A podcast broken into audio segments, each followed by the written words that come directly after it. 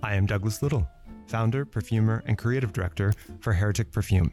You are listening to the I Am Heretic podcast. These podcasts are an exploration of the senses with a focus on fragrance, how it's made, the effects it has, and the incredible people it has led me to meet.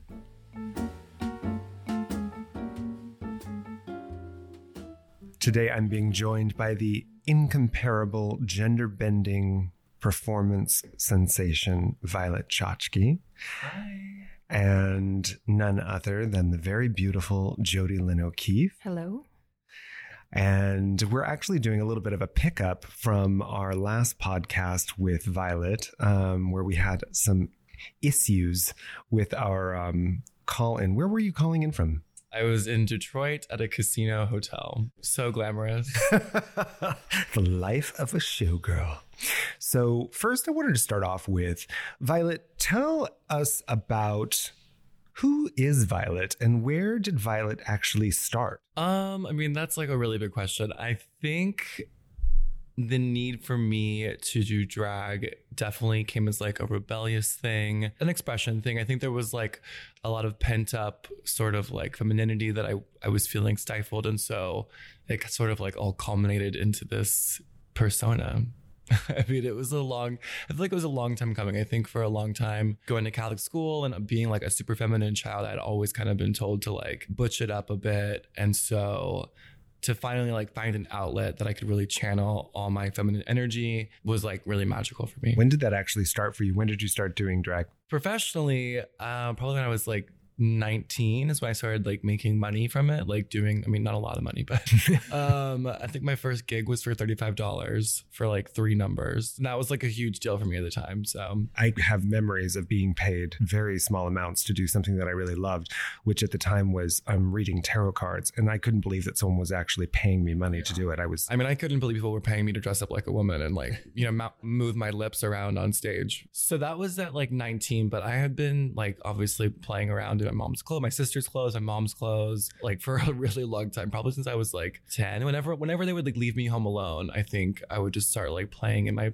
sister and my mom's closets. And then that kind of graduated into like collecting makeup and collecting women's clothing and just hiding it in my bedroom and kind of like getting in drag. And this was like the era of the MacBook photo booths. So my MacBook just had pictures, like my little photo shoot drag studio. I would just like get in drag in my room and just take like MacBook photos. So that went on for like a good while, probably when I was like 15, 16, 17. And the first time I went out in drag, I was 17. It was Halloween. I feel like most queens are either like a pride queen or a Halloween queen. It's like their first time stepping out. I'm very proud to be a Halloween queen. So I went out as Mary Kate Olsen on Halloween, and my boyfriend at the time went as Victoria Beckham, Posh Spice, when she was like in her like fashionista this was like when street style was like just becoming a thing and like fashion blogging was just becoming a thing.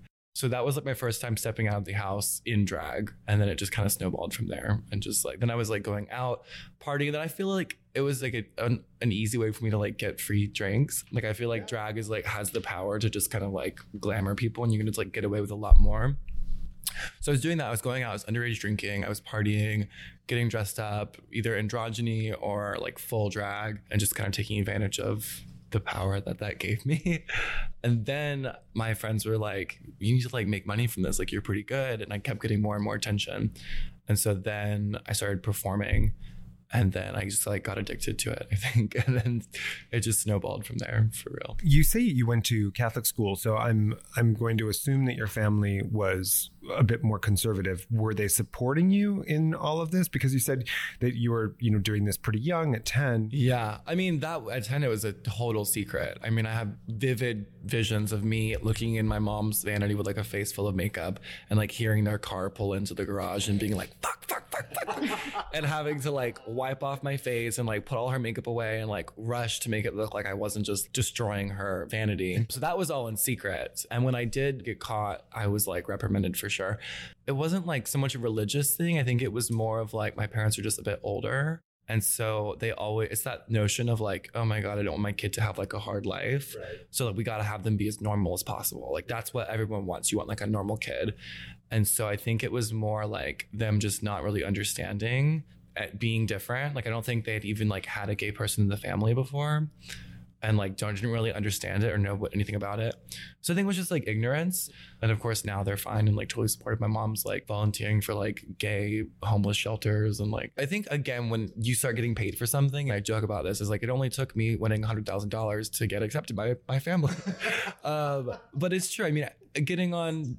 I mean that's like sad, but it is like it's kind of the truth. I think it took the TV show to kind of like give them perspective and like help them and validation and understand it and like see it taken as like a legitimate art form. I also went to Catholic school. My dad was quite religious, but it was a good school. They knew that I was going to have, you know, a good education. But like with that being said, I mean, I had to deal with all the religious people that were at school. So I was like around all these, you know, priests and nuns and this whole thing and I had to go to religion class and so I was going, you know, going to classes where they're teaching you that what you're doing is like an abomination. And so it's like, it was like difficult in that aspect. But I mean, I just, I was such like a punk in high school. I just like didn't even care. I was like hungover, like rolling into, rolling into school with my uniform. Like, that's so good. It's really good. And you grew where did you grow up? I grew up in Atlanta, um, but I'm from Gwinnett, which is like just a little bit north of the city. But I, I went to school in the city. And Jodi, you grew up in Jersey, right? I did. I went to Catholic school and I had to go to mass and take the religion classes, but they wouldn't let me take communion because I hadn't been baptized. Oh, see, I, I was baptized and got first communion. Yeah, they were constantly trying to convert me. so, Violet, I'd love to know if there was really a specific turning point where it became clear to you about the persona of Violet Chachki. I mean, because Violet has a very specific DNA, because right now it's pretty fine tuned. When I was first kind of getting into aesthetics and fashion. I was like on Tumblr all the time and I was constantly like looking at at fashion images and there sometimes be like John Willie illustrations or Bettie Page photos or Pierre Molinier photos and it just like really like stuck with me. Like it really resonated with me. Anytime I, I see like a really powerful woman like owning her sexuality and using it as like a tool almost to get what she wants, especially like in the society we live in, I think it's like it's just so much, there's so much power behind it. And I think that's like what really draws me to it. I mean, there's something about specifically Bettie Page, the way she looked. And so I really was basing my drag character off of Bettie Page originally. How do you feel that you embody the term heretic? Well, I mean, I think kind of going against the grain is something that that's kind of basically how my career started. I think. I think that's kind of like what I'm I'm not gonna say known for, but it's definitely something that I celebrate. Even in the drag world, like I don't necessarily like fit in per se. And same with the burlesque world and the circus world and the fashion world. Like I'm always, no matter what sort of industry I'm in, I'm still kind of standing out in some degree. Like even the drag world, people look at my drag, they're like, I don't understand like the extreme corsetry and the extreme fetishes or the the extreme beauty of it all, I think is really jarring for some people. And so it always kind of sticks out as something like out of the ordinary. It's what makes you so beautiful. You're wholly yourself all the time. Yeah, thanks. Thank you. It is. It's like a lot of it's just extreme beauty. I think that's what really got me into it is kind of the antithesis of like, you know, the uniform of going to Catholic school. And so kind of sticking out and standing out is is what draws me to really anything.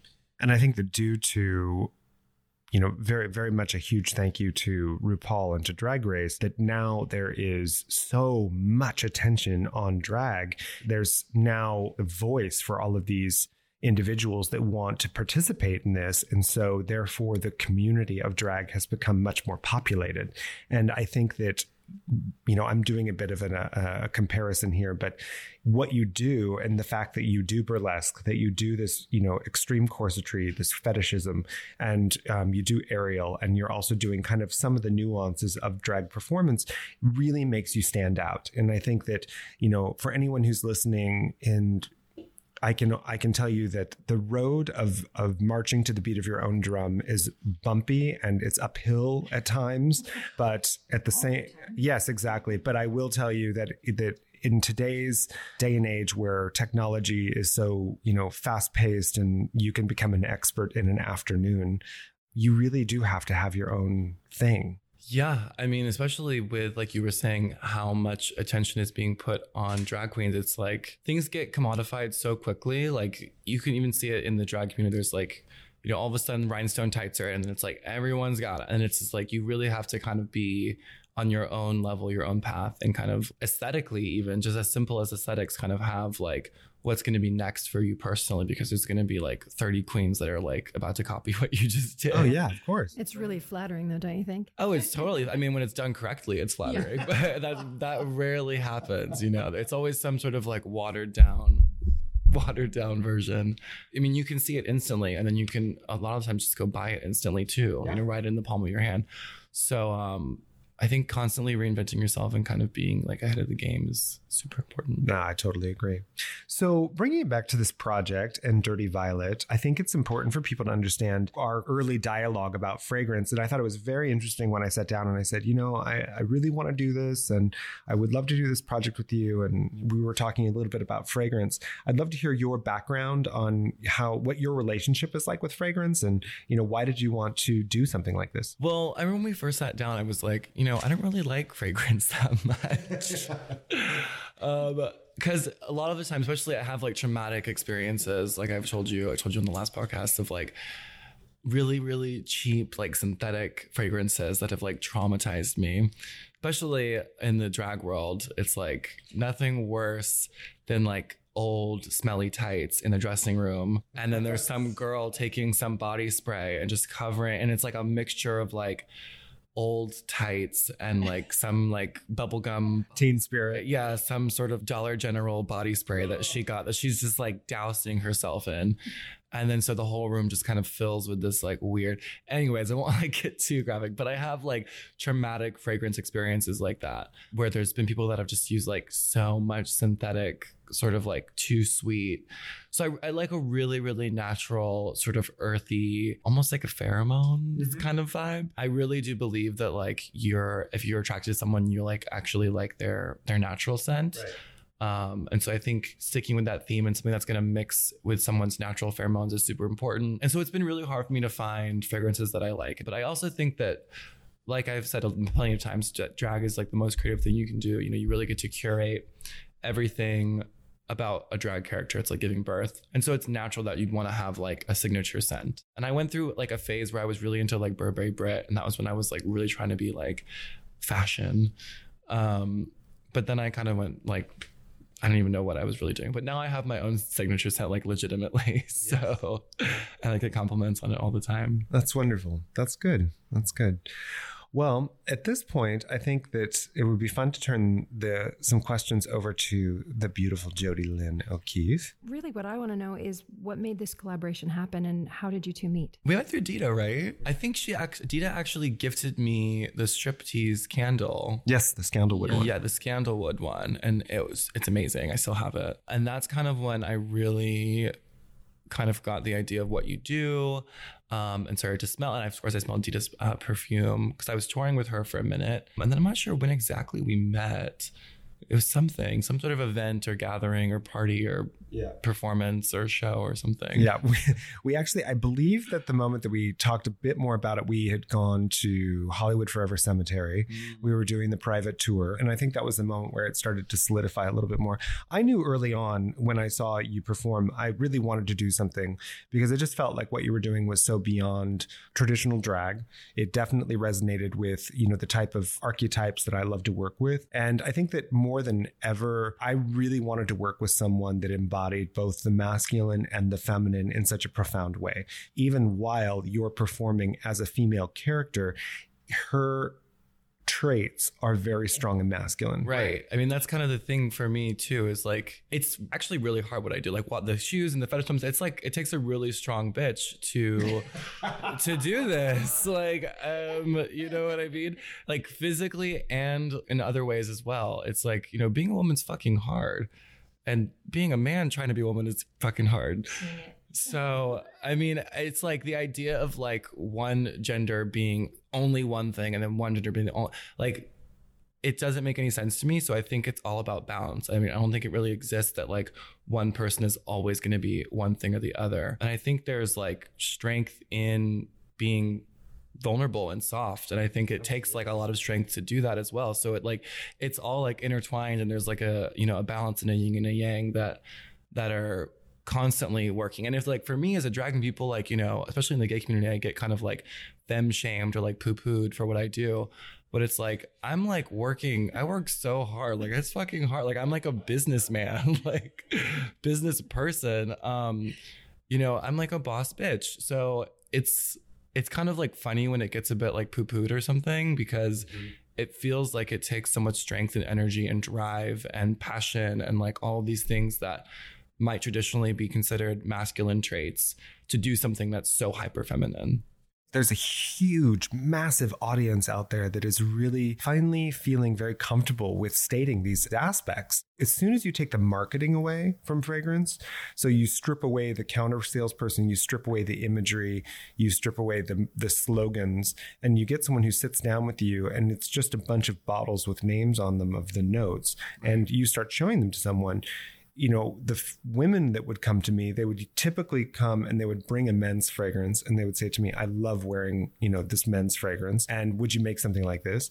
And then the men that would come to me, I would be showing them fragrance strips. And as soon as I would get to the florals, they were like, "Oh, this smells amazing." Yeah, I mean, it's just like marketing, you know. It's like it's all in your head. It's like the same thing with clothing. That's what I was like even telling my mom when I first started, like you know, I'm like, it's just fabric and stitching, and it doesn't have genitalia. You can't like, you know, it doesn't have a gender, um, and it's even crazy to think that something like a, a scent could have gender. So yeah, I mean, it was super important for me to have something that was gender neutral. And because I mean, I never even thought about it before. I mean, I never thought about fragrance as gendered before. So I definitely wouldn't start now.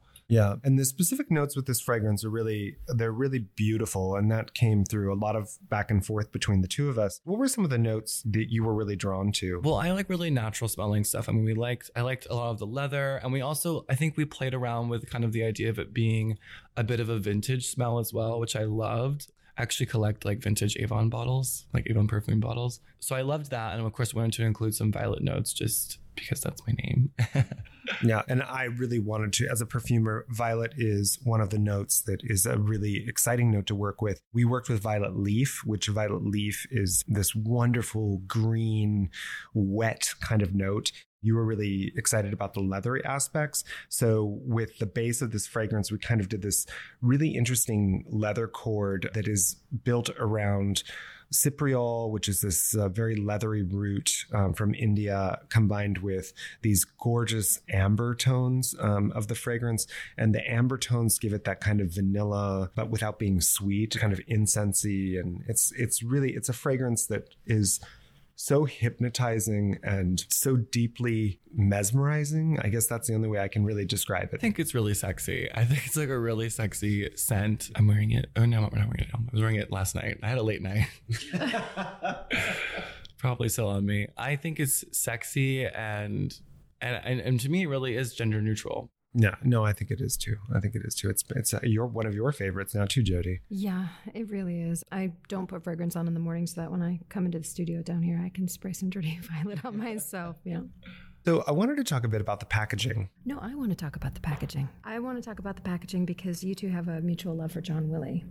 And I was wondering what was the importance of that image for you and can you talk a little bit about that? Fetish aesthetics are a huge part of my drag persona, my drag character. Again, it's that it's that like strength and sort of confidence and dominance and that like powerful domineering woman that has always kind of inspired me. And I think seeing his illustrations just gives me like eternal inspiration, especially like physically costumes, but even like the storyline and the way the way they're drawn themselves. I have, of course, this tattoo that we actually got to license for the packaging, which people keep getting this tattoo. I see tagged photos in my tagged photos on Instagram, and it'll be like I'll just see the tattoo. I'm like, Where, when was I at the beach? And then it's like, it's not me, it's somebody else who has my tattoo. The kids love love this tattoo. There's actually another one that goes with it. That it's a redhead, and she has uh, her oh, mouth covered. Yes. And I'm thinking I'm gonna get that one too at some point. I'm running out of room on my arms though. I don't know. I think John Willie is just it was it's just so good. It's just so good. There's so much work and such a big body of work. Like having his wife model for him mm-hmm. and his character uh, Gwendoline. It's just a huge inspiration for me. And I love that we got to have Zaldy kind of recreate one of the John Willie looks. That was uh, Gwendoline illustration that that he did the like a little ruffled corset skirt thing. Christian Louboutin, like directly kind of, I'm not going to say knocks off, but is inspired by the shoes that John Willie would draw. I mean, I have a pair that are directly like a replica of a John Willie shoe that uh, Louboutin has done. Yeah, John Willie for me, I remember finding John Willie when I was in my early punk days and fell head over heels for the Bizarre series that he did. And I think the more that I did research into John Willie, and one of the things that I I just loved about him was what an entrepreneur he was, and that he was illustrating and self-publishing, and these books were so taboo and they were deeply under the counter. And I mean, you think about the time period that this was all being done; it was really against the grain. I mean, talk about a true heretic. John Willie was like at the yeah. at the top of his game. I just again, when we were talking about this project, I was like, this has to be part of this project because of how much it's influenced your character development, certainly. But I also really felt like when I was reading all my old bizarres and I was looking through them when I was doing the fragrance, and it just felt like it was part of the illustrations. It, yeah. was something that was like this amazing magic that was happening yeah. between the, the all of it. Seeing these like beautiful women, you know, hyper stylized women in bondage and in leather and in all this gear and in all these kind of like strenuous and kind of strong positions, either like being super dominant or super submissive or a combination of the both. It kind of lends itself well to that balance of like traditionally masculine, traditionally feminine qualities and same thing with the perfume that the florals and the leather kind of combining. So it and then also it has that kind of vintage feel as well mm-hmm. in in the fragrance. So it, I mean, it just lends itself really well. Was it important to you to work with a company that makes clean, non-toxic fragrances? Yeah, I mean, well, like I said before, I'm really like I've had traumatic, traumatic, like seriously, and then there's also like getting in an Uber with like an Uber driver who wears like tons of synthetic uh, cologne is also like I've been like pull over. I can't do this Uber ride. It's super important for me to kind of smell fresh and clean and, and natural, and kind of have the transparency and know what you're putting on your body especially. It's super important. I think too one of the things with this that I was so excited about was you know the drag community do not pay attention to what they're actually putting on themselves. And I think that it's much more about the effect that it achieves than it is about its being good for you. Oh, I mean, so many glues and adhesives. Yeah. Trust me, I have to partake in that at some point. Well, of course. I mean, I think that, and again, you know, my theory about this is it's very easy for a, a company and these the kind of clean movement. I think there's from the outside, you know there's so many companies that the pendulum has swung so far to one one side. It's not real. It's just it's not real that you're going to, you know, get up every morning at 6 a.m. and you're going to do your sun salutations and you're going to eat, eat your green bowl and you know you're going to only drink filtered water and you know on and on and on. It's just not fucking real. And so the fact is is that I just didn't want to create, I didn't want to do a brand that was then perpetuating more of the same toxic materials and you know, we have some fragrances that are 100% made with 100% natural materials. And then there's some that are combinations of naturals and synthetic, safe synthetic materials that are done to be able to achieve specific effects. But the most important thing is just being real about it, just being transparent. Yeah, absolutely. I mean, I think having that balance and being transparent is, is definitely the most important thing you can do because it is, it is unrealistic to expect someone to be like all one way or the other way. Mm-hmm. It's, yeah, it's not possible. I mean, especially for me when I'm traveling, it's like, honey, I'm lucky if I can find find a subway. The train or the sandwich? Either. both, sometimes both. At the moment, I believe that we're in the midst of a revolution where the gender roles are being blurred. What are your feelings about the growing consciousness and and how do you see your influence on this? It's an exciting time to to be a part of it. I mean, I never for me it's something that I've just always done. Like I've always, you know, just I don't need things to be like branded a certain way for to for, to to use them.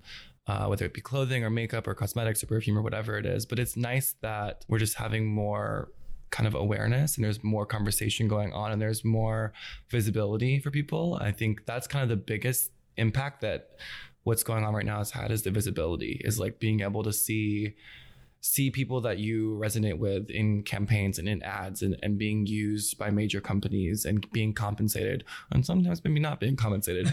But again there's just that con- that conversation that is being had that i think is super important. I think gender is like i want to say now more than ever like a, a really hot topic even for like uh, women in Hollywood or the Me Too movement or whatever it may be, I think people are really kind of looking at inequalities across the board and representation and what it what it means and how it how it impacts people. And I think people are demanding representation uh, for everyone equally now more than ever, especially for like a gender nonconforming aspect to be sort of like one of the figureheads of like the golden age of drag is what I'm calling it. It's kind of never been this mainstream. I don't know if it'll ever, I don't know what the future looks like if it, if it will ever be this mainstream again, but it's just cool. It's just cool to be a part of um, and to to hear stories from younger people that kind of get inspired or get empowered. Just through the sheer visibility and, and the accessibility of queer people and of gender nonconforming people of our stories and just to kind of feel like they're not alone or they have someone or or even broadening older people's horizons you know people that have crossed drag race or my instagram or whatever and kind of kind of expanded their minds a bit it's just exciting. It is. It's a really exciting time. And i think that what you're bringing to it is something that's very very special.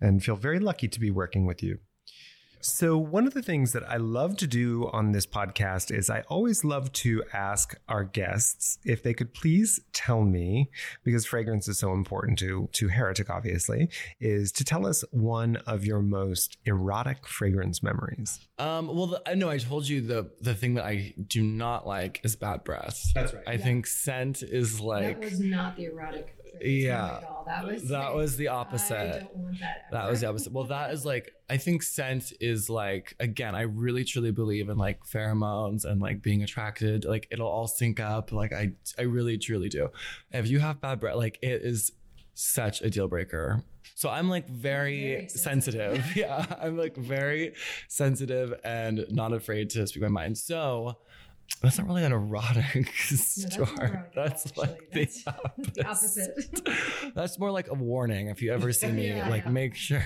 you have a mint yeah. or something. And I, I do. I believe in the pheromones. I mean, I like I like a good like after sex kind of glow moment. I, I always think it's interesting when people, you know, I, I think especially someone like yourself that at around you know, I'm going to assume it was probably eight, nine, somewhere in that range that you were starting to become cognizant of like, okay, so I, am not, I'm not necessarily wired like everyone oh, else. Oh no, I knew like before eight or nine. Yeah. People, people were telling me, they were like, what's wrong? They were like telling me like, oh, you're gay. I'm like, I'm five. Like, what do you mean? right. How are you going to sexualize me right now?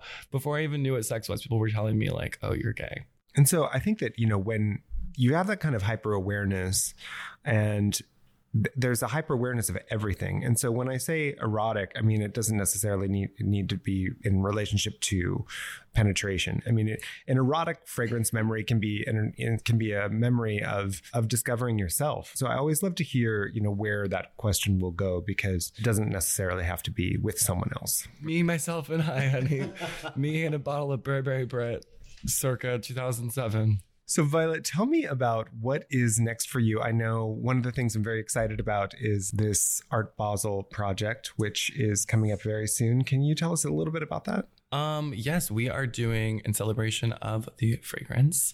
We're going to be doing a dinner during Art Basel at the Faena, which is like this gorgeous hotel if you've ever been. And I've been to Art Basel a couple times, and I always kind of just love. Even Fashion Week has this sort of same feel of like a bunch of different types of people kind of getting together and just sort of celebrating beauty and art and intelligence. And there's it's such a mix of people from different classes and different sort of backgrounds. And it's always super fun to kind of kind of immerse yourself for like a week or or a weekend in those kind of spaces. And art basel is definitely one of those. I've had some really um, interesting experiences at art basel before. So it's exciting to go and to do something that's focused around me and one of my projects and, and our project. Mm-hmm. So it'll be really exciting. I've got a cute list of people that I'm planning to invite. And then after that, I'm basically back on the road again.